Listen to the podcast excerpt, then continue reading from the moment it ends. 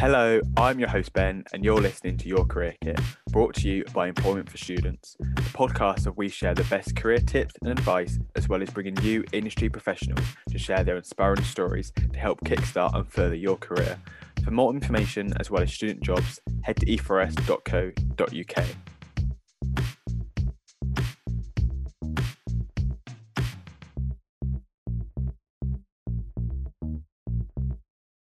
Welcome back to another episode. Now, knowing your rights as an employee is something that we all need to be aware of, but sadly, this isn't the case. That's why today I brought in an expert on the subject. I'm joined by Tom Frost from the Gangmasters and Labour Abuse Authority, a body of the UK's Home Office, and he's here to discuss with me the crucial things you need to know to protect yourself, a friend, a colleague, or even your child in the workplace. Hello, Tom. Welcome to the podcast. How are you today? Hi, Ben. Uh, yeah, very well, thanks. How are you? Good, good. Yeah, not too bad, thank you. Uh, so today we're going to be focusing all on, you know, workers' rights and especially, you know, students. It's quite an important topic because a lot of students go into their first job, don't they? And they're not really sure how it works. So we're going to be sort of focusing on the key points. So we're going to looking at pay, holiday, working hours, working conditions, as well as treatment of work, sort of looking at any indications of ex- exploitation. Should we start off with pay? What are sort of the common issues you find with pay in the workplace? Um, yeah, well, um, as you know, and, and, a lot of people will recognise in this country, is that workers are entitled to a national minimum wage. Now, these change every year. Um, at the moment, it's currently for, for over 25s, it's £8.72 an hour. But perhaps more for your audience and with students, um, for, for people who are aged between 21 and 24, it's £8.20. And they usually go up each year, but one of the main indicators of, of labour exploitation are people who have been paid below that. Now, that could fall short, whether it just be uh, a few pounds, um, or it could be in the more severe instances where people are actually not paid at all for their work. So, depending on what these sort of issues are in the workplace, then we, we may be involved to, to investigate. But the important thing is that we're all aware of what our entitlement is to the national minimum wage. One thing as well, I, I haven't sort of put this in the notes, so sorry if I sort of throw you off, but in terms of you know, a lot of students work in, you know, restaurants and bars and things like that. Is there an issue when it comes to tips and things like that? They're not, you know, uh, the business isn't allowed to um, sort of use tips instead of wages. They've got to have a sort of a set wage, have they? Well, that's right. I mean, as I've said, everyone should be entitled to that that payment of the national minimum wage, and that should be paid directly by your employer. Um, it could actually be an indicator of labour exploitation if your employer is paying you a base rate which is below that and saying you need to keep your tips as in order to sort of bring you back or level to that national minimum wage rate. But in order to be in compliant with the legislation, regardless of what type of work you're doing, whether you're working in construction, in a bar, in a restaurant, anything, you must ensure that you're getting that that payment. And and if you're not, it, it needs to be reported.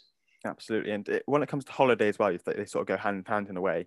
Is everyone entitled to holiday and what are the common issues you see around holiday? That's right. Yeah. So um, all workers in the UK labour market are, are entitled to, to paid holiday. Um, the official rate is 5.6 weeks a year of uh, paid holiday. Now, depending on how many days a week you work, that will impact on how many days paid holiday you're allowed to get. But that's obviously an issue where workers aren't getting paid holiday. And it's something we see quite a lot in zero hours contracts where people are just sort of working at sort of last minute, especially bar work, where you might find out you're working that evening you may not be unaware of your entitlements as a, as a full-time worker in particular. But there's a broader issue here as well in relation to rest days, because whilst you're entitled to paid holiday, a big indicator of labour exploitation is people who are having to work extended hours and not having that break in between their shifts, whether that be a break in the day or also not having holiday days and having to work every day of the week. These are all indicators of exploitation is there sort of a standard practice in terms of if you work X amount of hours in a day, you have to have this much break in the same way that if you work X amount of days over a set period, you need to have sort of a break between the, these days? Is there a standard practice or is it sort of up to the employer just to make sure it's fair? Um, yeah, there are there are official rates, and it's usually for, for sort of every eight hours you work, you should have a 20 minute break within that time period. Now, that 20 minute break, it should be uninterrupted. So it can't be one of those where, right, well, you can have your lunch, but you'll need to be keeping an eye on your emails, or you may be needing to, to cover a telephone. It should be an uninterrupted break. Now, that doesn't have to be paid. Um, you should have to read your contract to ensure that if you are having a break that it is paid. It's not a legal entitlement. It's more for your own safety as a, as a worker in order to keep your concentration up because where it can be a significant indicator of exploitation is if you're ever working with anything high risk, whether you're driving or whether you're working with heavy machinery and you're not having those breaks, if you're tired, it could have quite really dangerous consequences. So it's really important to be aware that you are utilizing the breaks you're legally entitled to. I guess it shows you, you sort of said about, you know, if you're driving a vehicle, if you're operating heavy machinery, I know a lot of students, you know, who are listening might not be doing those sort of roles, but it just shows how important breaks are because, you know, a lorry driver, they need to have those set breaks, otherwise they're actually breaking the law, don't they? Absolutely, yeah, yeah, and it can have really dangerous consequences. And, and the same goes if you're driving sort of uh, passengers, you know, working for a taxi firm, for instance. If you cause causing an accident due to not having a, having a break, it can have serious issues. But it also can can just carry its own risks. You know, regardless of what element of work you're doing, if you make a mistake in the workplace, which comes down to your tiredness through not having a break, it could be in finance, it could be anything. Mm-hmm. It can have really dangerous consequences if you do something which was a mistake following a lack of access to, to your own break time. I guess in a way as well, it's about looking after yourself as well. Yes, you're entitled to it, but you know, you can't be overworking yourself, especially if you're a student or whether you know you just come out of education and now you sort of got a graduate role. You've got to look after yourself and working too many hours. You know, I've been guilty of that. Well, I remember when I first got my, you know, my, my first weekend job is that I'd allow myself to, you know, I do those five days at school and then flat out all weekend, and you sort of just after a few weeks you feel it sort of build up. And I don't know. I think it's sometimes an issue with students because you don't see it as that, do you? you? Sort of just see, right, I need to earn as much as I can. Is there, are there any tips in terms of working hours? You know, is there a way to make sure it's, it's more favourable, especially if the employer's pushing it on you? Yeah, I mean, there, there's lots of different ways. I mean, personally, where I've um, where, where, I've found benefits from this, and, and this comes from a similar example when I was working as a student, but then in the holidays, I was sort of doing lots of different types of work, and when you're new to a job, you're quite keen to make a good impression and you're keen to go above and beyond for your employer. But there's a way of doing that. And I find it's more in terms of your output and your attitude to do the job rather than the duration of it. Mm-hmm. And personally, I find that I produce better results when I've had a 30 minute break in the middle of the day. I'd rather have, do an eight hour day, which has been good work, mm-hmm. rather than a 12 hour day, which I've been doing sort of you know, uh, uh, perhaps doing so a bit with less effort and a bit more tired because I've not had that break. So that's one of the, the, the tips I'd say. It just sort of try and make time and, and make have better quality of work rather than, than quantity of it. And another area in which I found helps as well is just don't feel pressured by what your colleagues are doing. Um, yeah. And that also applies to students, I think. If, if a person is saying how much time they've spent studying or doing doing coursework, don't sort of take that as an indicator of what good looks like. Perhaps look at more the results of it and make sure that the time you are spent on it is, is good quality time, not just because it's long. Absolutely. And moving on to sort of the final main talking point or sort of the main issues that arise is, you know, working, uh, working conditions, treatment at work, you know, how can students not only identify that, but actually know the way they're being treated at work isn't how they should be being treated? Because I guess the danger that sort of students might find themselves themselves. And you know since day one they've been treated that way so they might think it's normal. Yeah absolutely. Um, there are lots of different indicators in terms of treatment of workers which can amount from very minor labor exploitation issues to more severe modern slavery. And some of the indicators are the way that bosses or managers actually speaks to their employees. It's something which you can either see yourself in the workplace if a manager has spoken to you in a way which you felt has been potentially sort of discriminatory or derogatory, that's not on. It, it's it's not acceptable, and you can't cannot let that become the norm. And and that's where um, important functions within the workplace, such as trade unions, are really important because you can go to them, and, and I would advise becoming a member of a trade union if you can, because these are sort of a, an extra pair of ears you can talk to about some of your issues in the workplace, and, and actually you can do so anonymously, and it can actually result in some some um, a better situation if they were to approach the employer and, and, and resolve it. So, yeah. in, in relation to the way bosses or managers speak to their workers is a big indicator, but there's also a broader issue around working conditions, and, and a lot of that comes down to safety as well. So, we see quite a lot of issues where workers have gone into the workplace and they may not have the sufficient training to do the job. Um, an example I gave previously was sort of operating heavy machinery if you've not got the correct equipment to do that job or you don't feel prepared to do the job, that is not your fault. And it should be your employer that makes sure you have the appropriate training and equipment in order to do the job in a, in a good condition because as i say you're potentially at risk there if you if you're doing something you're not comfortable in Absolutely. it can cause injuries to yourself so I'd always put the put the weight back on the employer, and, and as I said, a trade union is a good uh, a good example of somewhere you can sort of address those issues anonymously. Now you mentioned trade unions, so I was in, in my second job actually, where I was in a trade union. You know, simple to join. You know, and in your induction, they sort of say, right, this is what we have. This is how you roll on it. You know, I think it was literally it comes out your pay packet automatically.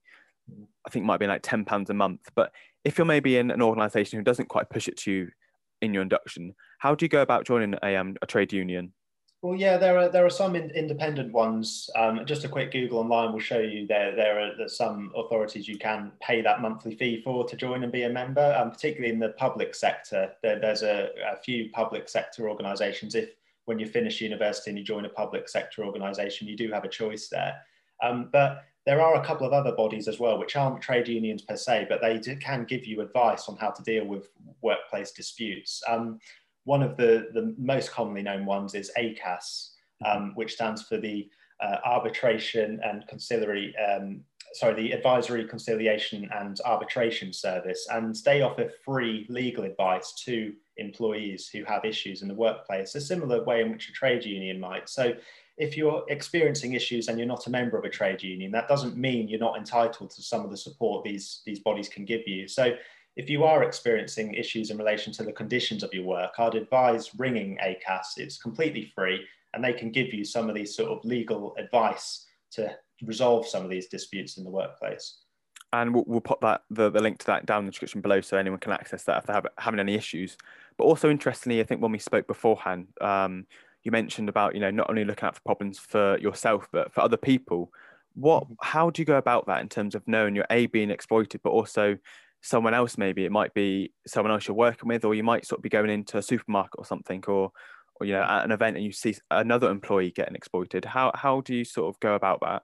Yeah, that's right, and it's it's something which we need people to do, and, and, and at the GLAA we need to be made aware of specifically where there's more significant indicators of, of exploitation, which may amount to, to modern slavery. And as consumers, as we enter um, restaurants, bars, or, or as you've mentioned, events, we all need to be keeping an eye out on, on whether the workers are being treated fairly and reporting it if, if we're seeing something untoward. So some of the common ones we see are where we potentially see workers sleeping at the workplace. Um, particularly it's car washes, for example. Um, this could be an indicator that there is no distinction between a person's home address and their workplace, and they're having to work all of the time, so much so they're having to sleep on site. So that's one of the main indicators we get reports about. Um, as well, the appearance of workers is, is an important one as well. If you ever coming across workers who appear disheveled or unkempt or um, potentially poor hygiene as well, it could indicate that they haven't got access to some of the things we take for granted, such as a shower or access to, to fresh clothing. So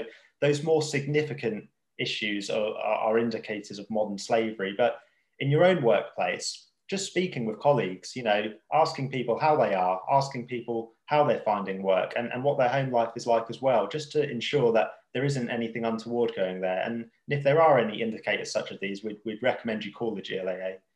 Absolutely. And so we, we've now sort of identified the problems and, you know, we can now see, for example, I'm a, I'm a student who has a job and, you know, you might be quite nervous because I guess in a way you don't really want to rock the boat, do you, once you're at work? Because a lot of people, especially in the times at the moment where you are quite grateful for work because a lot of people are losing their jobs. What is sort of the, the best way to report any issues, especially if you're nervous, you're young, you don't really know how to go about it? You mentioned trade unions and also ACAS, but it's not something you should feel intimidated by, is it?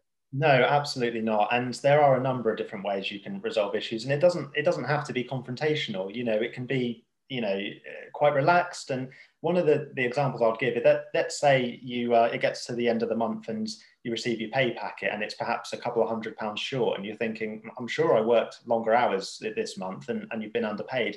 It could be something as simple as an administrative oversight from your employer. And I completely understand where someone new to a job might feel worried about reporting that to their employer. And one of the things I'd recommend is is really just make sure that you're keeping a record of, of your your payment. So um, even copies of bank statements, which clearly show money not going into your account, yeah. um, copies of your timesheets, things like that. Because if it's going to go down the line to a sort of employment tribunal, this is really good evidence to show that you've not been paid correctly. And another tip I'd give as well is just make sure it's all done electronically. So if you do it by email, for example, a very polite email to, to, to your to your HR team to say, I've noticed I've been underpaid this month. If you can just keep a record of that, then that can show, well, you reported it on this date and it's still not been resolved yet. It doesn't have to be a knock on your manager's door to say, mm-hmm. you know, where's my money?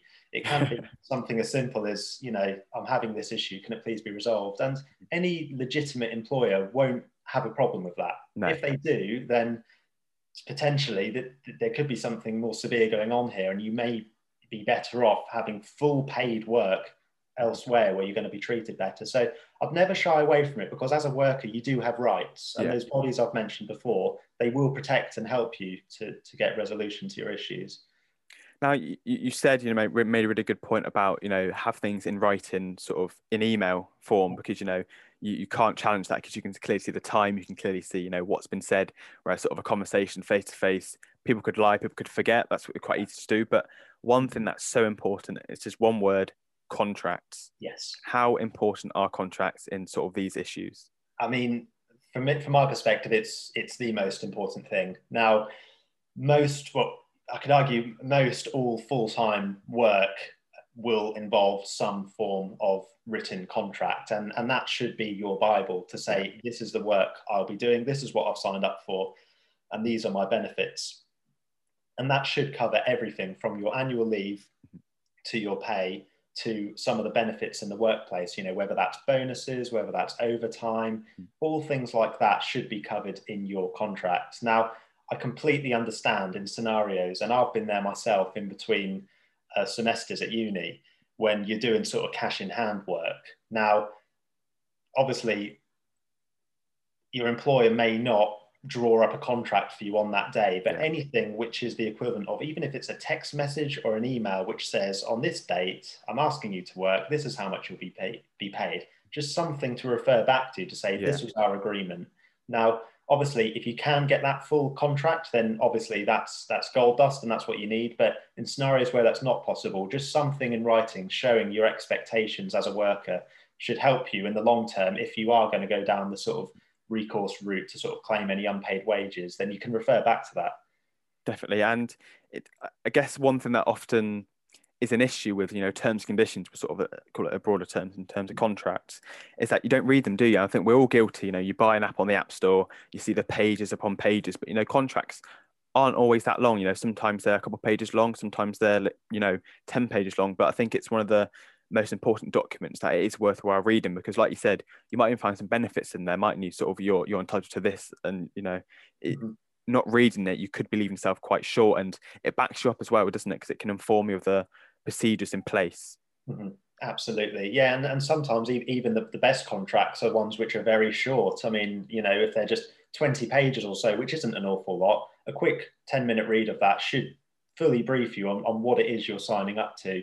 Um, of course, not all of it is going to be entirely relevant, but I would encourage all people to, to read through it as much as they can and, and even compare them. You know, if you, if you just do a quick Google search on, on a normal employment contract, you can really quickly brief yourself on what one looks like and how yours may differ from that. So definitely spend the time to read it if you can. Now, you mentioned Google as well, you know, doing a Google search for contracts. Google, especially when you're searching for jobs, is probably your best friend. And in terms of doing a bit of research and a bit of digging for your employer how important is this in the steps to you know not only once you have a job but if you're actually looking to get a job? Mm-hmm. oh it's it's absolutely essential. I mean when you're going out trying to sort of ace an interview you're, you're obviously doing your preparation in terms of online searches a bit about the company and about the role you're applying for. But i think one thing which does get missed is the more sort of the ethics of the business you're signing up to. You know how do they treat their workers? And it's incredible, really. I mean, I'm speaking from an investigator standpoint that the amount of material online is absolutely incredible about people and businesses. And if you're signing up to work for a limited company, a quick search on, on Companies House, which is a free gov.uk website, will show you who the business is, it will show you the directors. And for me, if, if I'm going to be devoting 40 hours of my working week. I want to know a bit about my employers. So mm. Google those names. You know, you might find articles about workers who have rallied against them for unpaid wages. Um, there are other tools as well, such as glassdoor.com, which, which actually gives employees a chance to rate their employers, what the pros and cons were, what it was like to work there. And if there are any red flags there in relation to treatment or unpaid wages or you know the manner the, the manner of the, the way the bosses spoke or treated their workers then these red flags might be something to either turn you away or, or seek clarity on uh, interview stage. So yeah there's all sorts of information available just just on google and, and just searching social media as well. I mean if, if you go on uh, twitter or facebook and just search there if they've got a page what are the comments saying? You know, what, what are some of the, the, the, sort of perspectives of these businesses? And it may be an indicator that there isn't something quite right here. Mm-hmm. And an example I'd give is when I was working in the summer holidays in between um, my second and third year, I, I did some quick cash in hand work for just setting up a stall at a country fair. And, and all I had was a person's name and a, a trading name. And looking back, it would have been quite easy for them at the end of that second day to say, well, I promise you 150 pounds, but I'm only going to pay you half because we've had a bit of a slow day. But yeah. back then, I could have googled that person. I could have got more information about them and more information about the business, and I could have, I would have felt safer then agreeing to commit two days of my my time to it. I guess that's one of the issues with students sometimes, uh, uh, especially like I said a minute ago, in terms of you know this the, the whole pandemic has meant that job opportunities are quite scarce what are the issues around people being desperate for work? Because there there comes a point where you might be quite lenient to exploitation because you know you might be aware that what's going on isn't right, but you you know you can't you don't want to say anything, do you? Because you you should be happy with it, but you shouldn't. You should really be saying something.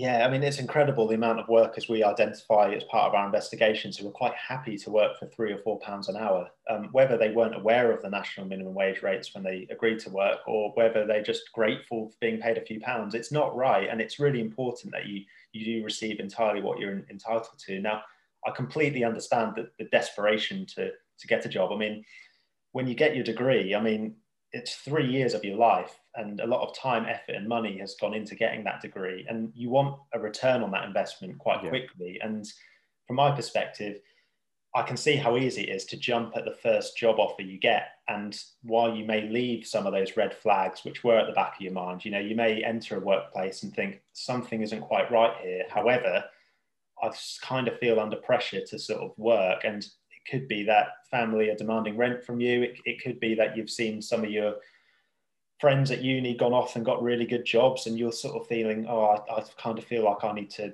to get get my act together. So students, I feel potentially are somewhat put at risk of potentially getting exploited because there is that rush to go out and get a job, especially in this climate. So all I really say to people is just take take five minutes to take a step back and just see if what this job offer is, what they're offering is right for you and just be assured not to jump at the first opportunity because there will be other job offers you know there will be other opportunities. And just make sure that when you're signing that contract and, and joining that employer that it is right for you and that you can be assured that you're not going to be at risk of any exploitation there. 100% now i mean you've summed everything up perfectly. You know you've given some great advice some great tips.